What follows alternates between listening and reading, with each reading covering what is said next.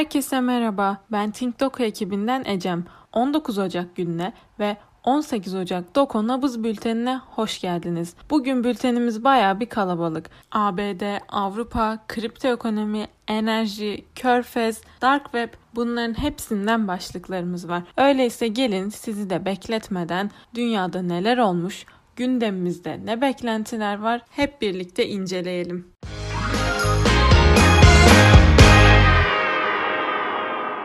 İlk başlığımız kutuplaşan ABD'den. Cumhuriyetçiler Trump'ı kongre baskınından sorumlu görmüyor. Yapılan anketler sonucunda Cumhuriyetçi Parti seçmenlerinin önemli çoğunluğunun Trump'ı kongre baskınından mesul tutmadıkları anlaşıldı. Kongre baskının ardından gittikçe kutuplaşan Amerikan toplumunun Başkan Trump'ın sosyal medyada zorbaca sesinin kesilmesi ve bütün sorumluluğunun hoyratça Trump'ın omuzlarının üzerine bırakılması tarafından da etkilendiği aşikar. Trump'ın hakikat ötesi retoriğini fazlasıyla güçlendiren bu tip düşüncesizce tutumların Trump ve Amerikan aşırı sağı lehine sonuç verdiği anlaşılıyor. Bu durum Trump'ın yahut Trumpçılığın Amerikan siyasetinde varlığını sürdürmesi, Amerikan toplumunun bel kemiği de sayılabilecek unsurların radikalleşmesi, Amerikan iç siyasetine dair uyarı sinyalleri ve yükselen politik risk çanlarını çalmakta.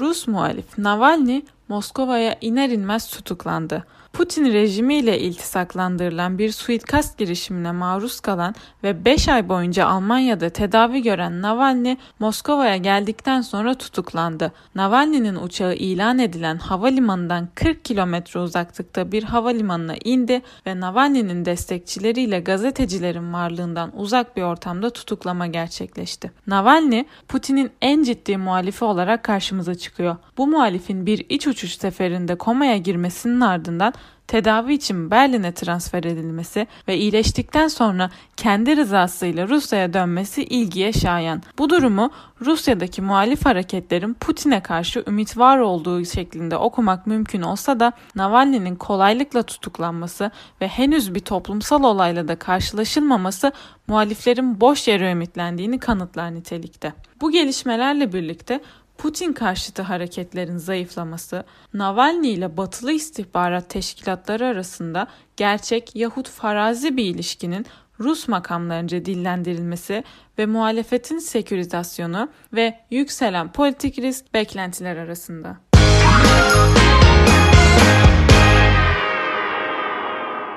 Bir sonraki başlığımız Avrupa'dan.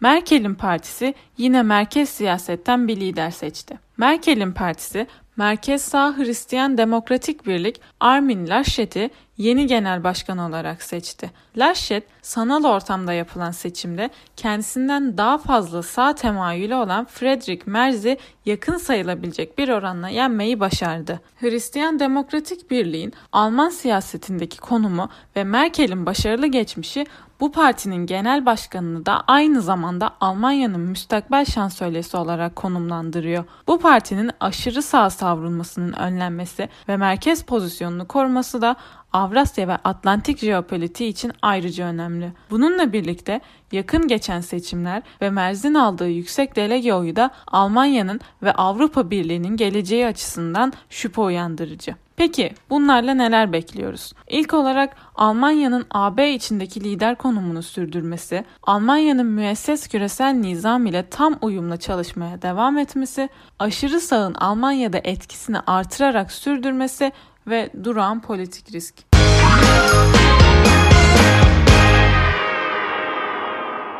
Güçsüz dolar petrolün varil başına 70 dolara ulaşmasını sağlayabilir. 2021 ilk iki haftasında yükselmekte olan petrol fiyatlarının devam eden süreçte doların güç kaybetmesine de bağlı olarak Brent ve WTI piyasalarında 65 ve hatta 70 doları geçebileceği analistler tarafından öngörülüyor. Devam eden pandemi koşullarına rağmen enerji fiyatlarındaki artışın yaşanması, enerjiye yönelik talep ve ihtiyacın bütün bunlara rağmen artması şeklinde yorumlanabilir. Üstelik doların güç kaybetmesinin yanında başarılı bir aşılama süreci de ekonomik hareketliliği arttırıp enerji fiyatlarındaki artışı koruyabilir. Bütün bunların yanında devam eden pandemi koşulları ve akıbeti meçhul aşılamanın enerji fiyatlarına menfi tesiri olmaması kayda değer. Bu gelişmelerle birlikte enerji fiyatlarındaki artışın sürmesi ve pandemi sonrası olağan dışı ekonomik hareketlilik beklentiler arasında. Aynı zamanda aşılamanın müspet sonuçlanma mecburiyeti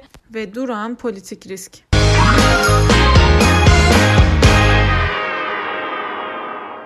Bir sonraki başlığımız emtia piyasasından. Platin fiyatlarına dair iddialı bir açıklama geldi. Dünyanın bir numaralı platin madencisi Sibanya'nın yöneticisi Neil Froneman önümüzdeki 4-5 yıl içerisinde dünya ekonomisi toparlandıkça ve arz azaldıkça platin fiyatlarının %80'e varan oranlarda artacağını iddia etti. Mart ayından son 18 yılın en düşük fiyatlarını gören platin pandemi öncesi seviyesine ulaştı. Değerli madenlerden biri olan ve sanayide yüksek kullanılabilirlik oranı ile dikkat çeken platin Amerika ve Çin otosanayinin gittikçe daha fazla kullandığı bir meta olarak dikkat çekiyor. Froneman, platinin ons fiyatının 2022'de 1500 dolar civarına çıkabileceğini iddia ederken artan platin fiyatlarının da platin kullanılan yüksek teknoloji üretimi ve otosanayine yansıması kaçınılmaz. Peki bunlarla beklentilerimiz neler? Öncelikle hem platin iltisaklı sanayi ürünlerinin fiyatının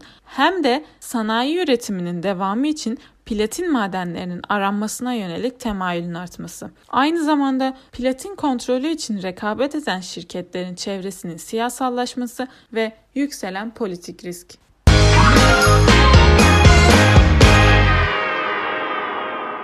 Suudi Arabistan Doha'daki temsilciliğini açıyor. Suudi Dışişleri Bakanı Riyad'daki basın toplantısında normalleşme sürecinin bir parçası olarak Doha'daki diplomatik temsilciliklerinin gerekli prosedürleri bitirmesinin ardından açılacağını ifade etti. Körfez krizinin Katar'ın lehine sonuçlanmasının ardından başlayan normalleşme sürecinde boykotçu ülkeler arasında Suudi Arabistan'ın başı çektiğini görmek ilginç. Kaşıkçı cinayetinin ardından gittikçe daha az agresif hatta yer yer uzlaşmacı olan Muhammed Bin Salman'ın bu normalleşme sürecindeki rolü ve etkisi tarafımızca meçhul olmakla birlikte Ahu Dhabi veliahtı Muhammed bin Zayed ile aralarında bir çıkar yahut görünürlük tartışması olduğuna dair ihtimalin yatsınmaması gerekiyor. Suudi Arabistan'ın diğer körfez ülkelerinde Katar ile normalleşmeye itmesi ve devam eden normalleşmenin körfez ülkeleri arasında geleceğe yönelik sorunların tohumunu ekmesi bizim beklentilerimiz arasında tabii ki de bunlarla birlikte de yükselen politik risk.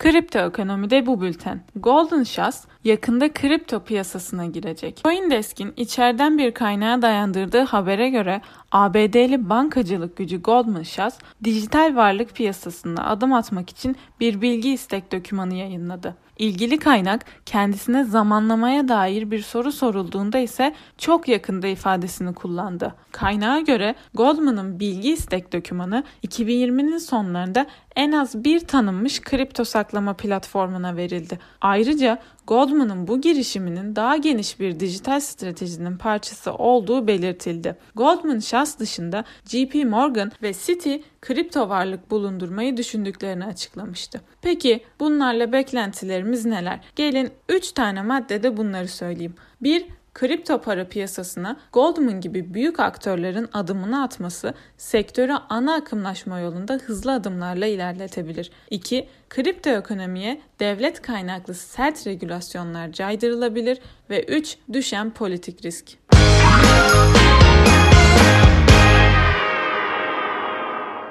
DuckDuckGo tarihinde ilk kez günlük 100 milyon kullanıcı araması gerçekleşti. Gizlilik odaklı arama motoru DuckDuckGo bu hafta günlük 100 milyondan fazla kullanıcı arama sorgusuyla 12 yıllık tarihinde kendi rekorunu kırdı. Google'ın muadili olan ve gizliliği önceleyen arama motoru özellikle Telegram ve Signal gibi uygulamaların yaygınlaşmasının ardından popüler araçlardan biri haline geldi. Arama motorları arasında açık ara lider durumunda olan Google, ABD'deki dava sonrasında ciddi itibar kayıpları yaşamaya başladı. Buradan doğan tepkilerden sonra kullanıcılar alternatifler aramaya başladı. Söz konusu alternatiflerde tıpkı Signal gibi gizlilik güvenlik temelli araçlar tercih edilmeye başlandı. Milyarlarca kullanıcıya sahip Google'ın alternatifi elbette şimdilik DuckDuckGo olamaz. Toplamda kullanıcı sayısı oldukça düşük. Ancak kendisinin günümüzde artan bir popülaritesi var ve bu durum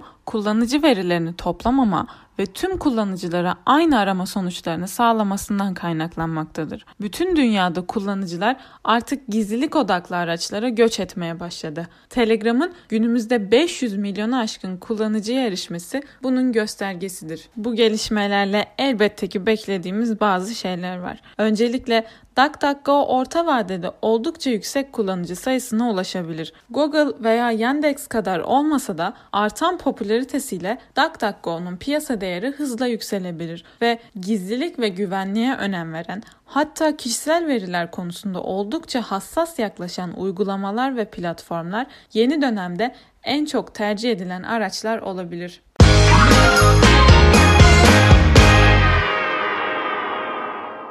Bu bültenin son başlığı ise Dark Web'den. Europol'den Dark Web'in en büyük pazarlarından biri olan Dark Market'e operasyon. Dünyanın en büyük Dark Web pazarlarından olan Dark Market, Europol ABD yetkilileri ve Birleşik Krallık Ulusal Ajansı'nın dahil olduğu uluslararası bir polis operasyonuyla devre dışı bırakıldı. Yaklaşık 500 bin kullanıcısı olan Dark Market'in 2400 civarında da satıcısı vardı. Satışı yapılan eşya, malzemeler arasında sahte para, uyuşturucu, çalınan kredi kartı bilgileri ve kötü amaçlı yazılımlar yer alıyor. Dünyada internetin en karanlık alanı olarak bilinen Dark Web üzerinde yıllardır yasa dışı satışlar yapılmaktadır. Bu satışların takibi çok zor olsa da FBI gibi alana neredeyse hakim güçler adresleri tespit edebiliyorlar. Kimi zaman da bu eylemler dünyadaki diğer devletlerle işbirlikleri yapılarak gerçekleşiyor.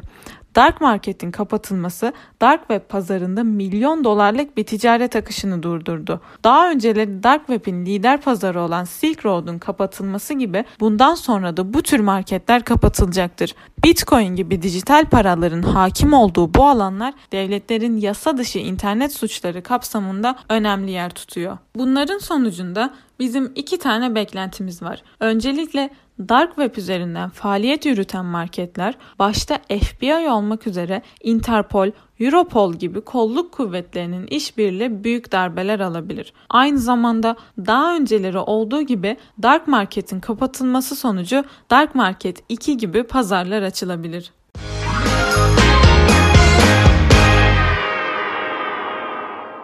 Bugünlük bültenimizin sonuna geldik. Beni dinlediğiniz için teşekkür ederim.